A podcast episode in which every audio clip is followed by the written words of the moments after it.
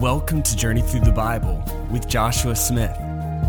The Bible is the single most important book in history. It is the very words of God put on paper. In this podcast, we will walk through the pages of His Word as we seek to understand His message to us.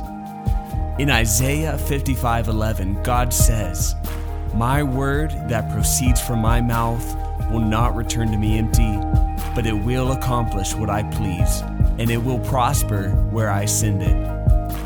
As we study His Word, He will accomplish within us what He desires. That is our prayer. That is the journey. Thanks for joining us.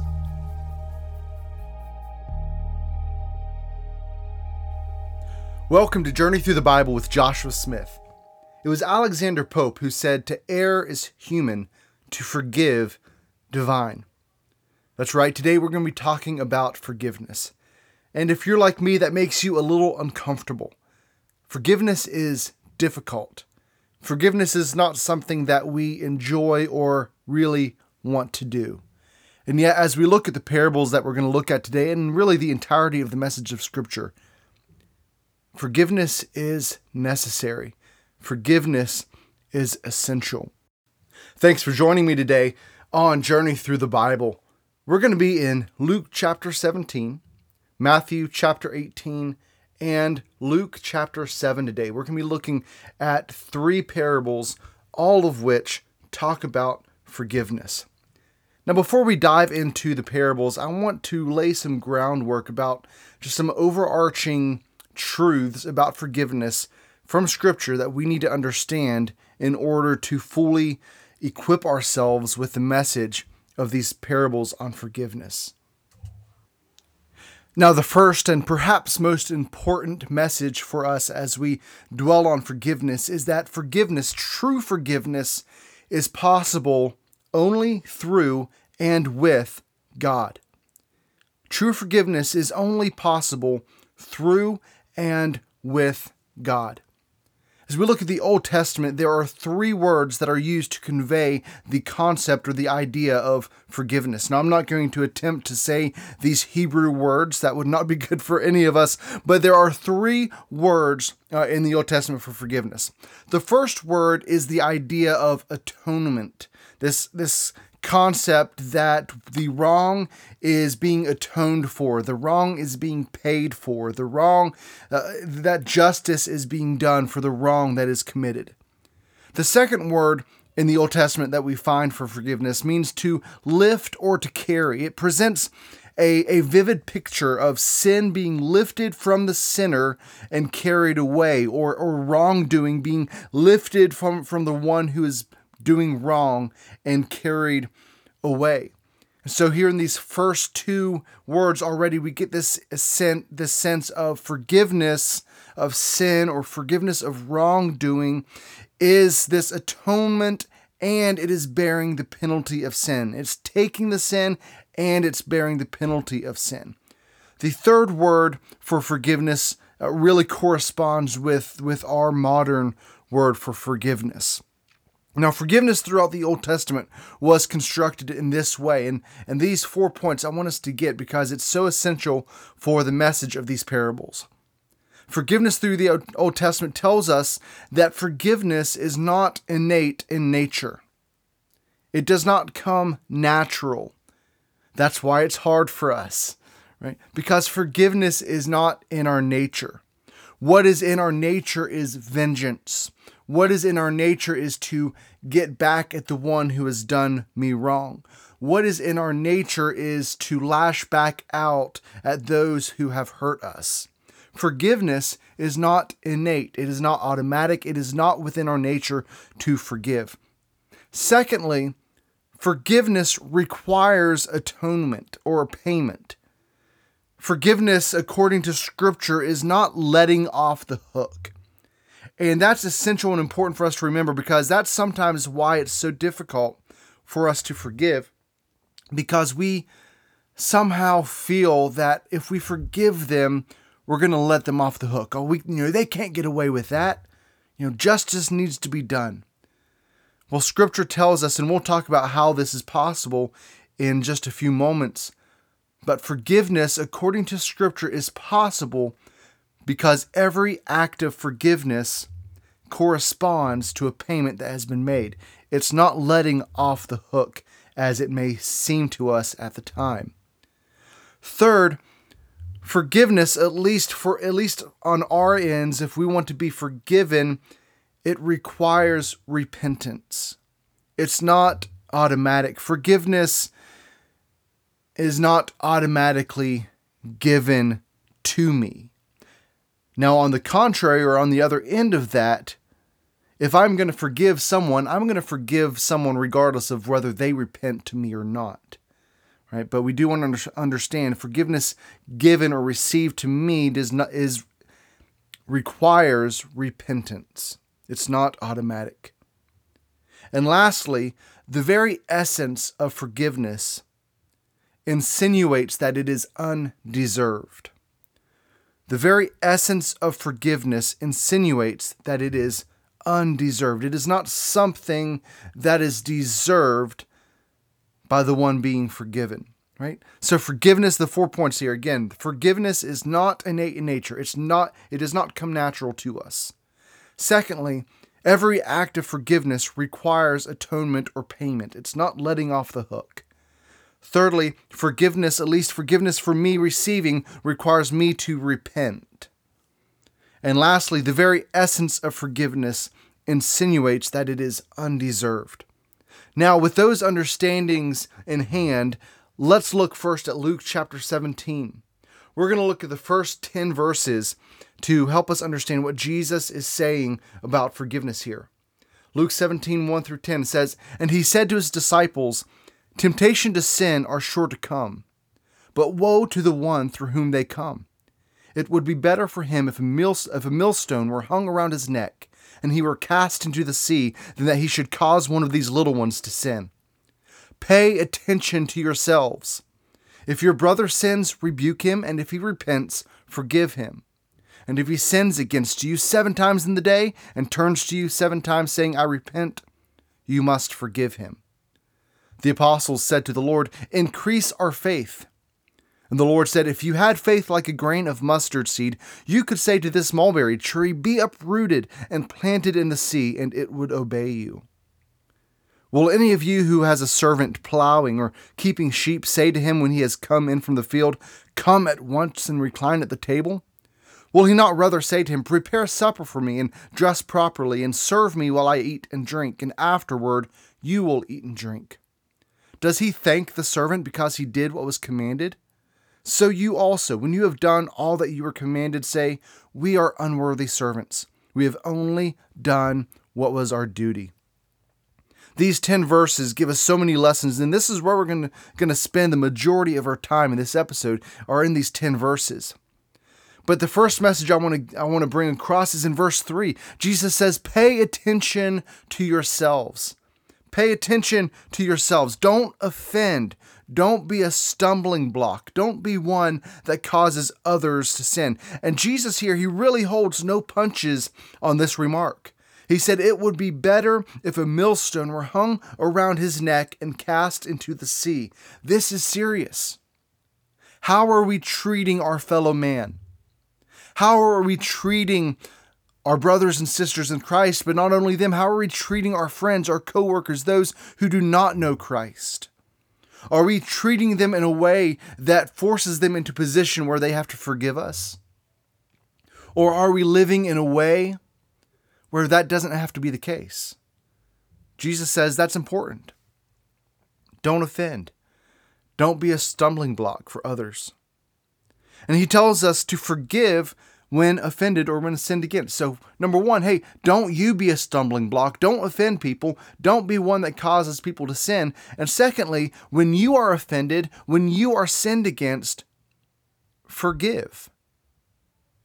Now, if you've ever been offended by something that someone said or someone did, if you've ever felt that almost physical reaction in the center of who you are when you are offended, you understand how difficult this is. But Jesus says, hey, do it. Forgive when you are offended. Forgiveness, you see, it's the counteraction to offense. Now, let's go back to one of the earlier points. Forgiveness requires payment. It's not letting off the hook. So how do I reconcile forgiveness being the counteraction to offense with the understanding that forgiveness is not letting people off the hook? Now let's go back again to the Old Testament understanding of forgiveness. We see that forgiveness, there is atonement for every act of wrong. Forgiveness requires atonement. It requires payment. My question for those of us living in the New Testament age of the church, who has provided for the atonement? We see forgiveness as lifting sins away and bearing the penalty of the sin upon oneself. Who has done this? Jesus. Jesus has provided payment for every wrong. Not only every wrong done against him, but every wrong done against you and I. And so when someone has wronged me, when someone has sinned against me, when someone has treated me poorly and offended me, I can forgive freely because the penalty or the payment of that forgiveness has already been made by the blood of Jesus Christ. We can forgive when we are wronged, and we place it all on Jesus. He has taken it upon himself. We can forgive because he has forgiven. Our ability to forgive is absolutely dependent upon Jesus' forgiveness toward us. That's how it's possible. Well, how can I forgive them? They wronged me. They offended me. They said something. They did something. I deserve justice. I demand justice. How do I forgive in those moments? I forgive in those moments because I remember that Jesus has taken all the wrong upon himself. And because he has taken the penalty for every wrong, I am free to forgive. I don't have to hold it against anyone, and I don't have to demand payment from anyone because that payment has already been made. And so then in verse 5, the disciples respond with, "Lord, help us to forgive better." No, that's not what they say. Lord, help me to love people more so that I can forgive them. No, that's not what he said either. Lord, give me more wisdom so we can discern if they are truly repentant or not. I don't want to forgive them if they're not truly repentant. So Lord, give us more wisdom to discern. No, they didn't ask for any of these things. They asked, Lord, increase our faith. And to show how difficult it is to not be offended and to forgive, right? None of this is to say any of this is easy. But to show how difficult it is to not be offended and to forgive, this is the only time in Scripture that the disciples request for a spiritual something from Jesus while he was on the earth. Lord, increase our faith, because you're telling me to forgive when I'm sinned against. I can't do it in and of myself. That's not possible. Lord, you're telling me to forgive people when they've wronged me. You're telling me to forgive them when they've said something about me. You're telling me to forgive them when they've hurt me very badly. Lord, increase my faith so that is possible. So Jesus, and then the interesting thing here is Jesus replies not by agreeing that they need more faith. He's like, okay, boys, you got it. I will give you more faith. Thank you for asking.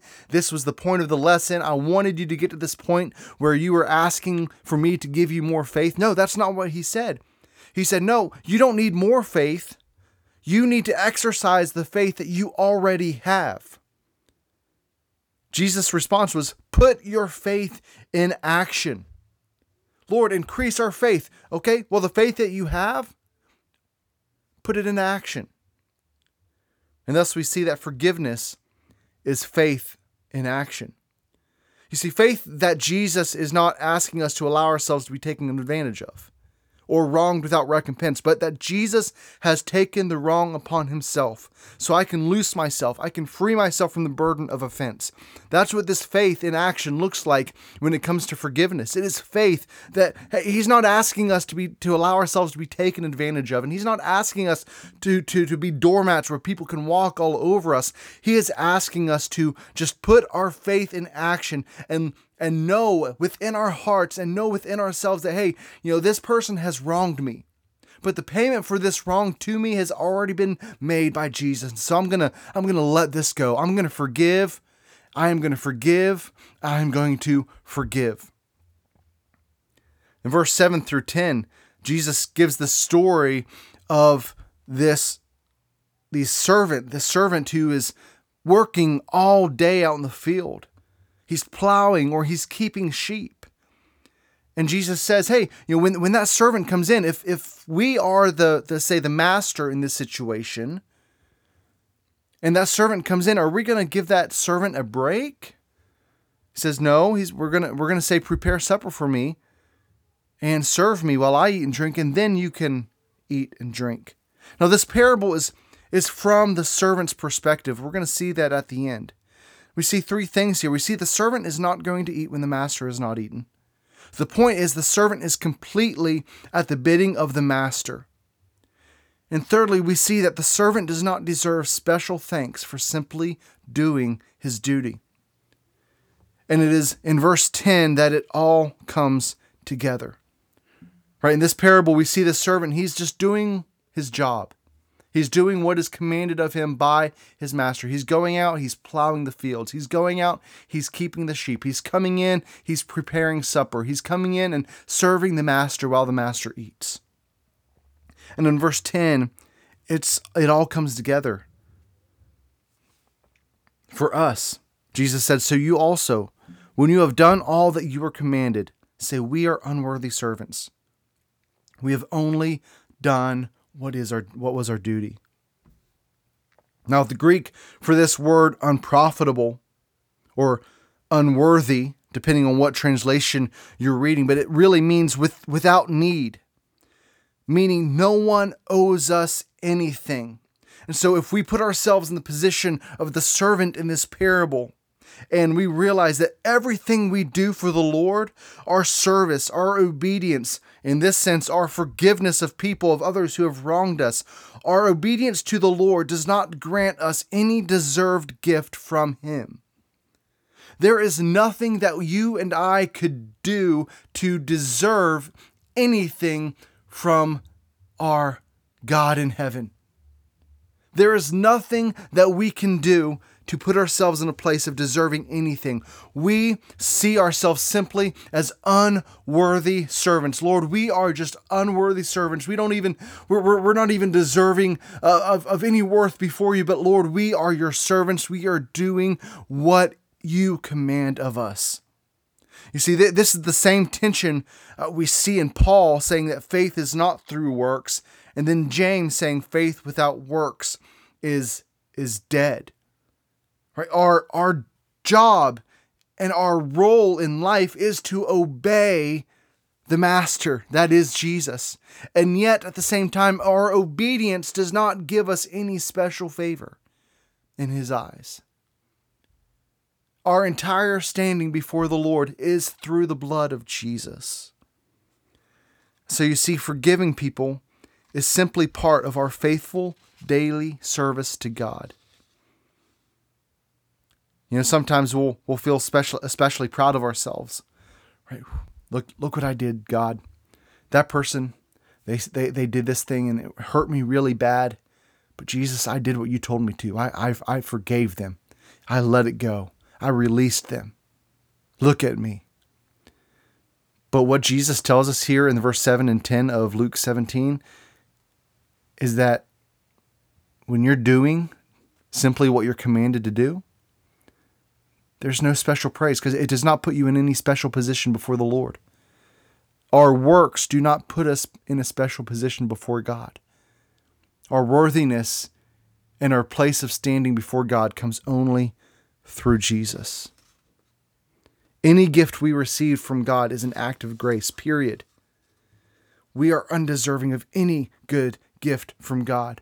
We have only done what was our duty. When we forgive, when we love people, when we walk according to the commandments of Scripture, when we walk in this life in a way that is pleasing before Him, at the end of it all, we're just going to say, God, we were only doing what was our duty. We are unworthy before you. All worthiness comes through Jesus. In Matthew 18, this concept of forgiveness comes up again. In verse 21, Peter came up to Jesus and said to him, Lord, how often will my brother sin against me and I forgive him? As many as 7 times? Jesus said to him, I do not say to you 7 times, but 77 times. Therefore, and then Jesus proceeds to tell a parable. Therefore, the kingdom of heaven may be compared to a king who wished to settle accounts with his servants. When he began to settle, one was brought to him who owed him 10,000 talents. And since he could not pay, his master ordered him to be sold with his wife and children and all that he had, and payment to be made. So the servant fell on his knees, imploring him, Have patience with me, and I will pay you everything. And out of pity for him, the master of that servant released him and forgave him the debt. But when that same servant went out, he found one of his fellow servants who owed him 100 denarii. And seizing him, he began to choke him, saying, Pay what you owe.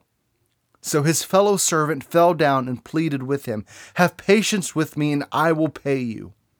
He refused and went and put him in prison until he should pay the debt. When his fellow servants saw what had taken place, they were greatly distressed, and they went and reported to their master all that had taken place.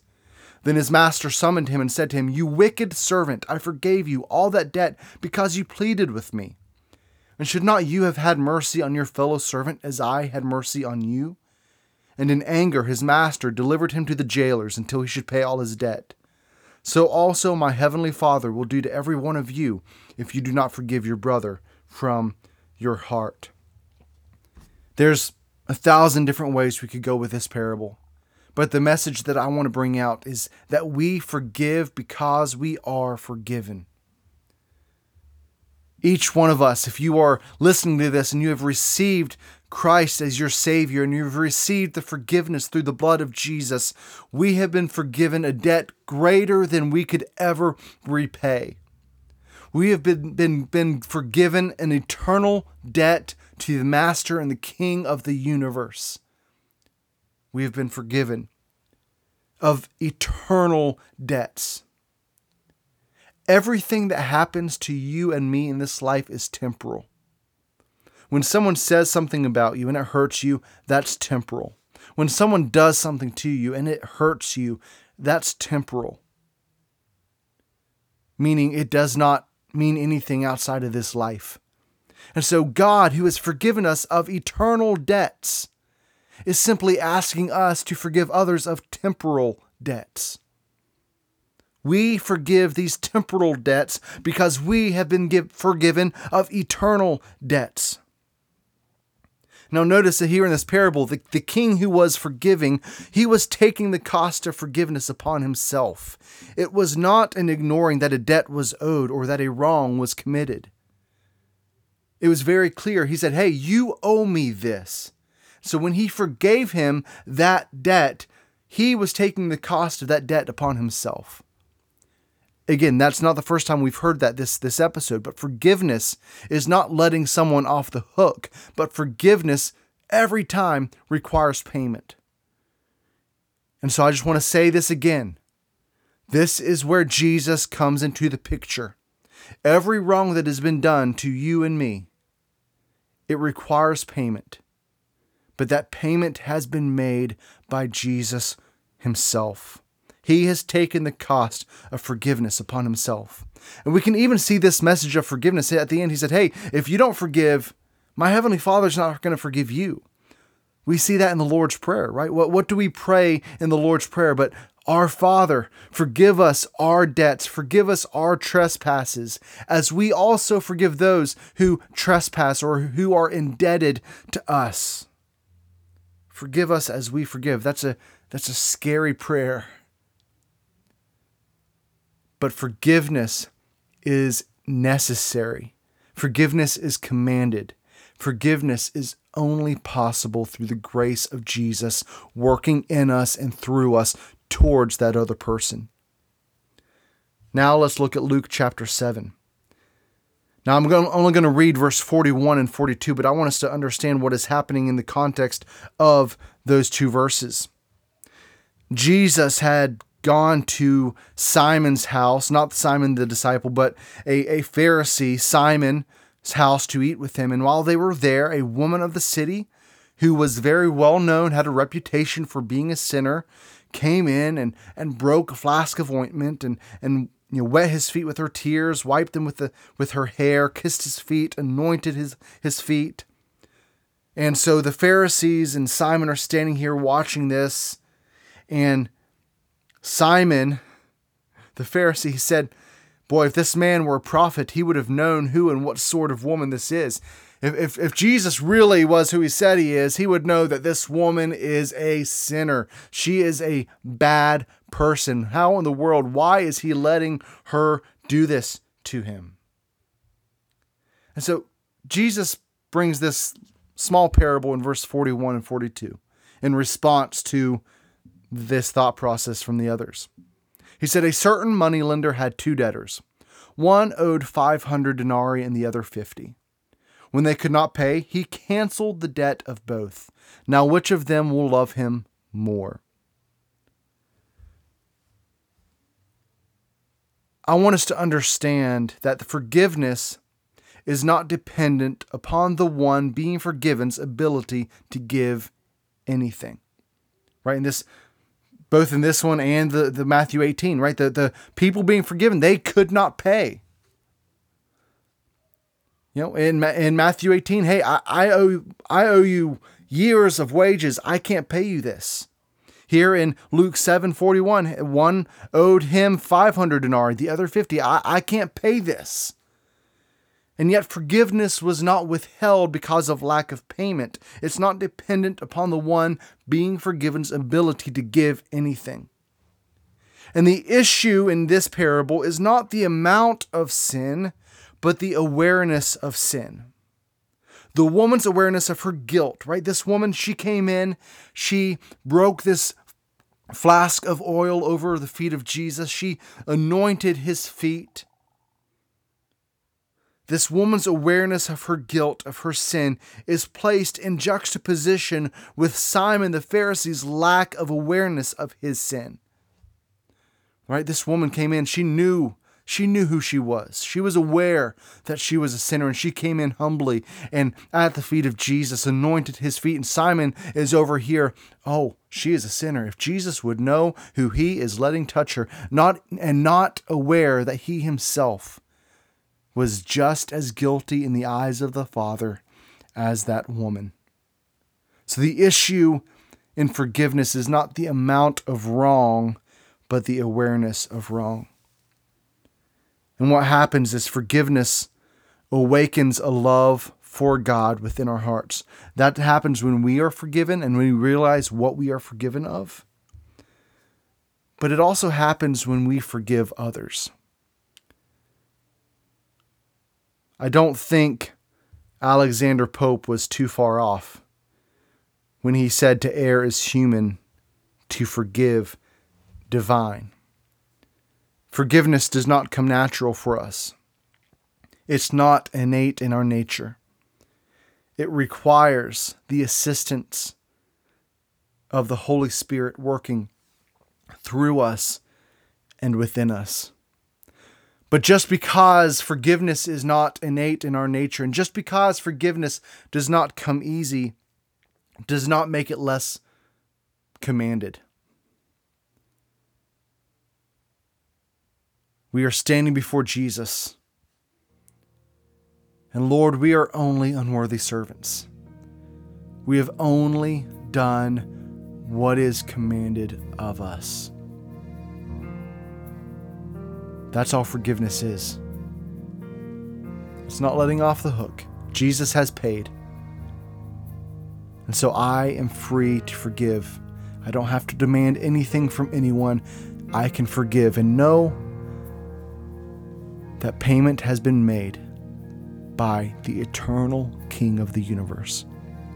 Let's pray. Jesus, thank you for your word today. Lord, forgiveness is really hard because forgiveness means that I've been hurt. Forgiveness means that I've had wrong done to me. And so, Lord, I pray for anyone listening who has anything that they need to forgive. Lord, you would give us the strength to forgive and know that you have taken the payment, the penalty of that wrongdoing upon yourself. So that frees me to forgive.